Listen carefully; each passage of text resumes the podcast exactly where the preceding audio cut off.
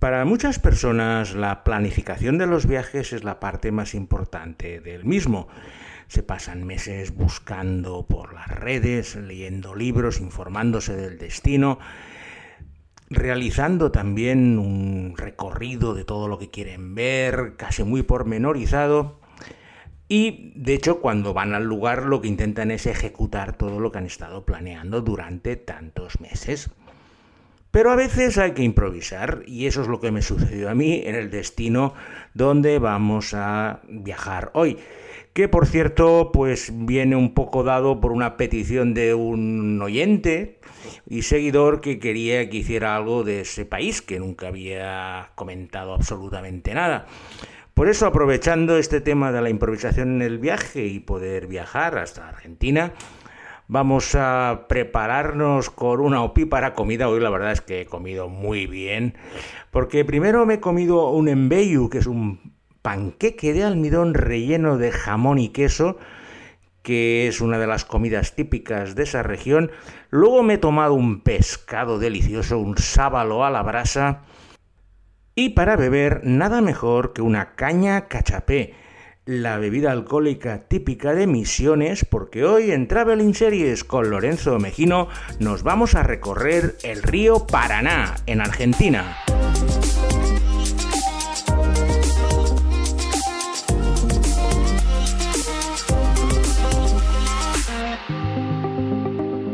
El río Paraná es el segundo río en extensión de Sudamérica y recorre Brasil, Paraguay y Argentina principalmente.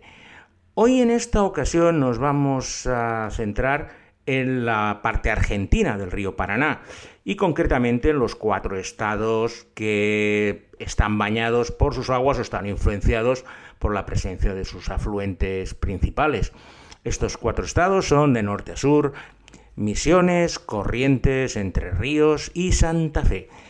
Así pues, haremos un recorrido un poco como hicimos hace unos meses por el río Amazonas, pues lo haremos por el río Paraná, empezaremos en las cataratas de Iguazú y acabaremos pues en Santa Fe, un recorrido lineal que nos va a permitir disfrutar de unos paisajes muy diferentes al resto de Argentina y que además eh, nos va a permitir conocer algunas de las mejores ficciones de los últimos años en este país.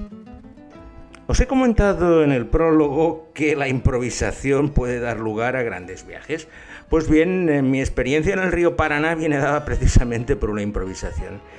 Me encontraba de viaje por el cono sur con tres amigos y nuestra intención era pues bajar Chile desde, desde el norte hasta Puerto Montt, de allí cruzar los Andes hasta Bariloche y adentrarnos hacia Patagonia y Tierra del Fuego. Pero sucedieron dos cosas que complicaron bastante el tema. El día que teníamos que cruzar a los Andes, desde Puerto Montt a Bariloche, uno de mis compañeros le dio un ataque de próstata y como teníamos que estar dos días un poco a salto de mata entre barquitos, eh, autobuses, refugios, por prudencia decidimos eh, volver, decidí yo volver con él y dejamos a los otros dos compañeros que siguieran con el viaje que habíamos programado. Así pues, eh, viendo que tenía un problema de próstata, decidimos repatriarlo para España. Yo le acompañé hasta Buenos Aires y entonces sucedió que yo tenía 12 días hasta que volvieran mis dos compañeros que estaban por el sur de Argentina y la mala suerte que había explotado un volcán en el sur de Chile que había impedido cualquier vuelo de norte a sur. Con lo cual no podía reunirme con mis compañeros, como era nuestra primera intención, y tenía 12 días hasta el billete de vuelta. ¿Qué hice? Pues bueno, me alquilé un coche y vi que había las cataratas de Iguazú, que no había estado nunca, y decidí, pues desde Buenos Aires, hacerme una excursioncita con un coche, subiendo Está a 1200 kilómetros, o sea que no es precisamente ir y volver, y aprovechar esos 12 días pues para recorrerme el río Paraná y esos estados. Salí de Buenos Aires, recuerdo que la primera noche dormí en un lugar que el nombre me costó aprenderlo, pero no me he olvidado nunca, Gualeguaychú, con unos casinos y unas... un lugar bastante extraño. Es un lugar fronterizo, también pasé a la parte uruguaya, que es Paysandú, y de allí pues fui subiendo hasta el estado de Misiones, que es el estado más lejano, el estado que está en el nordeste de Argentina. Y es una región, que podemos decir del Paraná, que es completamente diferente al resto del país. Es muy selvática. Tenéis que pensar que, claro, yo llevaba ropa de invierno porque la idea era el mes de agosto y tenía que ir hacia Patagonia y Tierra del Fuego y estaba con todo de suéteres, camisas de pan y camisas de manga larga en plena jungla tropical, por decirlo de alguna manera, del Paraná a 28, 29, 30 grados y recuerdo que, claro, me tuve que comprar camisetas un poco más ligeras porque no podía aguantar el calor que estaba haciendo debido, bueno, claro, a que tuve que improvisar en el momento. No están muy pobladas estas regiones, en especial las más fronterizas de Misiones, Corrientes y Entre Ríos, y a medida que nos vamos alejando de Buenos Aires, pues la vegetación va tomando lugar.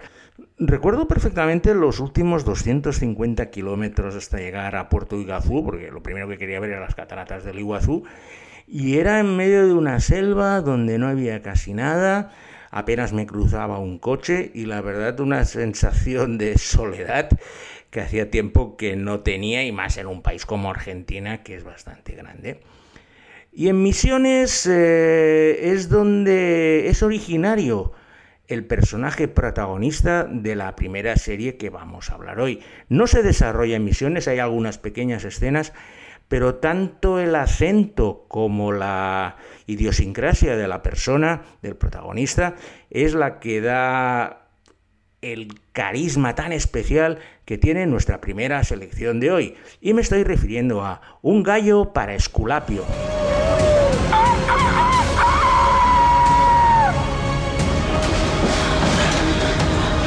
¿Qué haces acá? ¿Me estás siguiendo?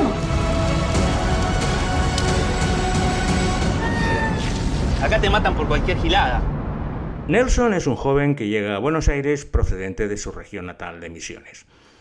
Lleva un gallo de pelea que debe entregar a su hermano Roque, al que hace años que no ve desde que se desplazó a la capital. Su llegada a la metrópoli, donde esperaba encontrarse con su hermano, no sale como estaba previsto, acabando él y su gallo tras varias peripecias en una pensión de mala muerte de Liniers, uno de los barrios más pobres del oeste de la periferia bonaerense. En la búsqueda de su hermano acaba contactando con una banda de piratas del asfalto que se dedican a asaltar camiones en las autopistas de la capital para revender su carga. Nelson acaba cayéndole en gracia al jefe de la banda, Chelo, al que todos conocen como Esculapio, que además es criador de gallos de pelea. Un gallo para Esculapio es una serie apasionante. Fue creada por Bruno Stagnaro, que hizo otra gran serie Ocupas, pero sobre todo es un auténtico fresco costumbrista del extrarradio bonaerense. A nosotros en este caso, debido al río Paraná, lo que nos interesa es el castellano que hablan en la serie, que es muy complicado de entender al estar repleto de modismos porteños y de expresiones propias del extrarradio bonaerense, un poco como lo que hablan aquí los polígonos industriales, pero lo mejor es el acento de la región de Misiones del protagonista Nelson, que es mucho más suave y mucho más comprensible que el del resto del reparto. El propio actor que lo protagoniza, Peter Lanzani, hizo el esfuerzo de desplazarse un cierto tiempo al norte del país a Misiones para empaparse de ese acento y los dejes locales y la verdad es que mis amigos argentinos me han dicho que estaban completamente sorprendidos por el acento norteño que tenía Peter Lanzani. Tras esos tras tres días de viaje creo que estuve, llegué finalmente a Iguazú y bueno, me estuve un día visitando las cataratas, primero desde el lado argentino, Puerto Iguazú y sobre todo pues cruzando con un autobús que llegas a Foz de Iguazú, que es la ciudad brasileña, una gran ciudad brasileña que está al otro lado, y desde allí pues bueno, empaparte de las cataratas.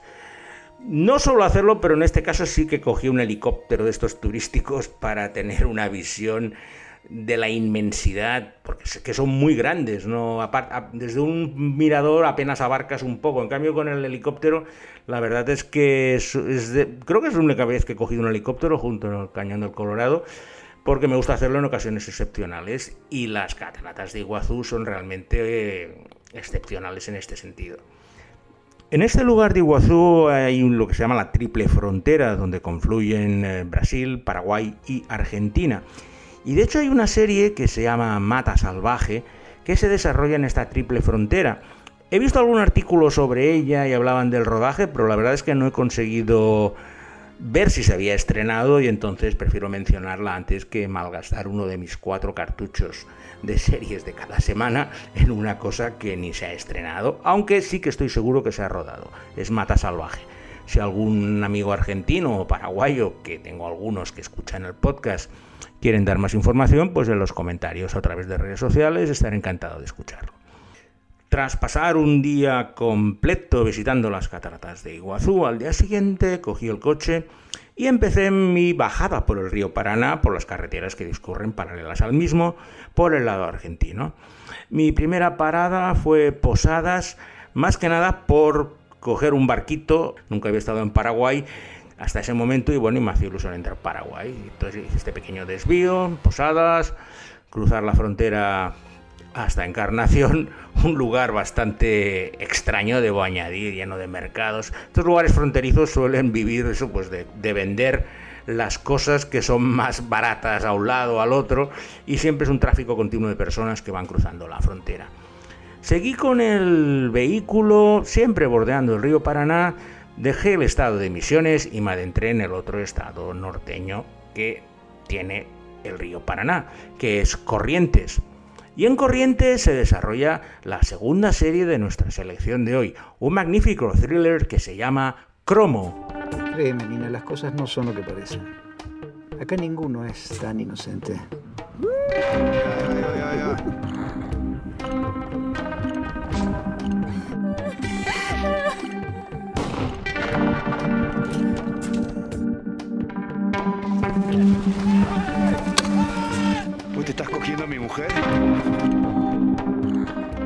Cromo es la historia de una científica, Valentina, que muere en extrañas circunstancias mientras está realizando una investigación en una fábrica de curtidos en la ciudad de Corrientes. Su muerte despierta las sospechas de su marido Diego y de su mejor amigo Simón, que a la vez también era amante de Valentina, por lo cual ya tenemos un triángulo, aunque uno de los vértices sea póstumo, bastante complicado.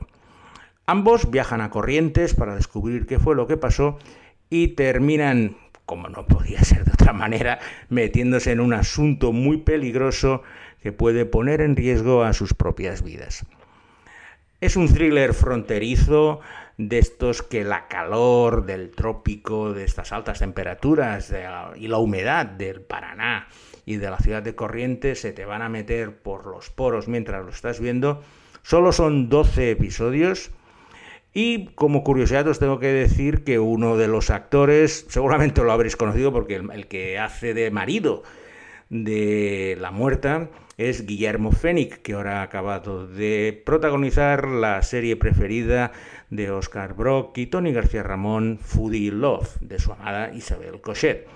Así pues, si sois fans de Guillermo Fénix, pues en cromo lo vais a ver eh, en su salsa haciendo pues de marido despechado y enviudado de la protagonista de la serie.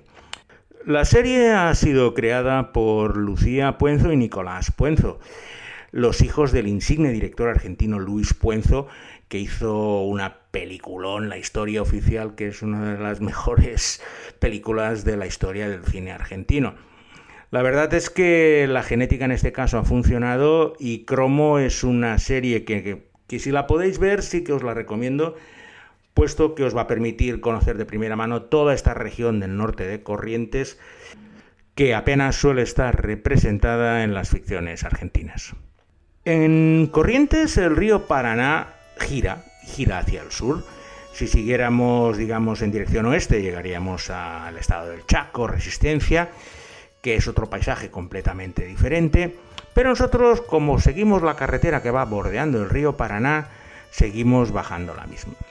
Os tengo que reconocer que a mí Argentina me encanta y de lo que más me encanta en Argentina es el placer indescriptible que tengo cada vez que paro a comer o a cenar en algún sitio y me pego un glorioso bife o cualquier tipo de carne porque es que la verdad me ha costado creo, no recuerdo haber comido mal carne en ningún sitio de Argentina. Y mira que he estado por pueblos pequeñitos pero la, el orgullo que tienen en hacer sus asados, tanto matambre como todos los tipos de carnes, y en especial el bife de chorizo con una carne que se nota que la vaca ha estado pastando toda la hierba que ha querido y se te deshace en el cuchillo, es uno de los principales placeres de ir a Argentina.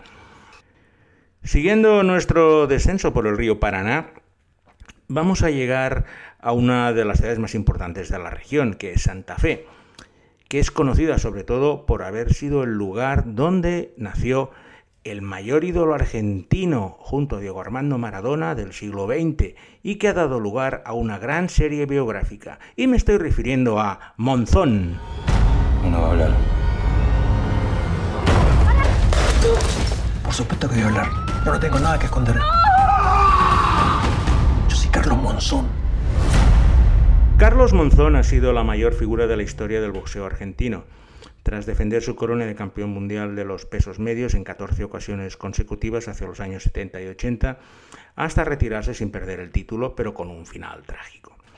Monzón narra con todo lujo de detalles su vida desde sus humildes orígenes en un barrio de Santa Fe, sus inicios en el boxeo en el gimnasio local como forma de canalizar su agresividad para seguir con su ascenso a la gloria deportiva y su caída a los infiernos tras asesinar a su esposa. A nosotros lo que nos interesa, lógicamente, es su infancia, su juventud, que se desarrolla en Santa Fe, la serie se rodó en Santa Fe, y vamos a ver, pues, unos lugares de extrarradio bastante lumpen, que no tienen nada que envidiar a los que veíamos con el esculapio de la primera serie, y que se desarrolla a orillas del Paraná. La serie está bastante bien, es una biografía muy correcta, en especial si no conocéis la historia de este gran boxeador, os va a dar... Ah, una buena idea de lo que fue, puesto que fue el mayor ídolo, pero ya al haber asesinado a su mujer y encima ir de sobrado por la vida, su juicio mediático acaparó portadas en todo el mundo, incluyendo en España. Un poco sería algo similar al caso de J. Simpson, trasladado a Argentina y con el boxeador. La serie ha llegado a España en Netflix, con lo cual podéis comprobarla y en los primeros capítulos vais a poder disfrutar de las vistas de Santa Fe. El curso bajo del río Paraná es bastante complicado de seguir, puesto que se va abriendo en numerosos brazos, como si fuera un enorme estuario y un delta, dentro del cual hay islas, y es bastante complicado pasar de un lado al otro del, río. De hecho, casi siempre se hace vía marítima, con, ferries, para poder pasar de una a otra orilla del río, puesto que la gran distancia hace imposible hacer puentes que puedan ser más o menos eh, practicables sin hacer un gran dispendio económico. Dentro de esta fisonomía tan extraña destaca, pues a pocos kilómetros de Santa Fe, el último lugar que vamos a visitar hoy, que es el Parque Nacional de las Islas, que como su nombre indica son unos islotes bastante grandes que se encuentran en el centro del río Paraná, alejados de las dos orillas, se puede visitar únicamente con barco, tienes un botes que te van llevando de una a otra isla. Las islas son eh, muy selváticas, la vegetación es muy frondosa y es el lugar donde se rodó la última serie de nuestra selección de hoy, una serie excepcional que se llama El Jardín de Bronce. Habrá una cicatriz y yo voy por esa cicatriz en la tierra. ¡Vení para acá, hijo de puta! la voy a encontrar. ¿Sí? Me parece que tengo algo para vos. Moira es una niña de cuatro años que desaparece en pleno centro urbano bonaerense junto con su niñera peruana cuando se dirigía al cumpleaños de una amiga, dejando a sus padres, Fabián y Lila, completamente desesperados y obsesionados con la búsqueda de su pequeña. La policía toma cartas en el asunto, pero sin avanzar apenas, ni conseguir resultados, por lo que el padre decide aceptar la colaboración de un pintoresco detective privado, César Doberti, para ayudarlo en el caso a cambio de la recompensa ofrecida por la resolución. El Jardín de Bronce no es la típica historia de niña desaparecida y padres que la buscan, porque la principal virtud de la serie es su continua evolución, pasando de un género a otro con una fluidez y una capacidad de sorprender que solo comprobando dónde empieza la historia y dónde acaba nos vamos a percatar del enorme camino recorrido sin apenas ser conscientes de todos los lugares por donde hemos pasado. Las escenas iniciales de cada capítulo son como unos entes independientes y que son los que se han rodado en este Parque Nacional de Islas. Eh, donde pues bueno, va a tener un lugar muy importante en la resolución final de la serie. De hecho, creo que los dos últimos capítulos se han rodado en, estos, en este parque nacional, donde pues bueno, es como estar en pleno Amazonas. Allí no hay forma de llegar excepto con esas piraguas o esos barcos. Y eh, es un gran contrapunto a toda la parte bonaerense que se realiza. Lo más destacable del Jardín de Bronce, además de esta maravillosa historia, es una interpretación de Luis Luque como el detective privado. Luis Luque también salía en El Gallo de Esculapio, para mí es el mejor actor secundario argentino, es camaleónico, es capaz de colocarse en cualquier personaje y su detective privado Doberti es de lo mejor que he visto en una carrera, una persona, un personaje imprescindible y brillante al mismo tiempo y que hace de lazarillo al pobre padre en sus investigaciones. Y en este Parque Nacional de Islas de Santa Fe finaliza nuestro recorrido por el río Paraná. Eh, hoy Alberto Laya lo ha tenido sencillo, le encanta que la serie sea en castellano para evitar utilizar el traductor de Google y en esta ocasión eh, pues agradecerle de nuevo en este antepenúltimo programa de la temporada, nos quedan solo dos y luego iremos de vacaciones hasta septiembre. Y nada más, agradeceros vuestra presencia semana a semana y os invito a volver a estar en nuestra compañía la semana que viene en una nueva entrega de Traveling Series con Lorenzo Mejino.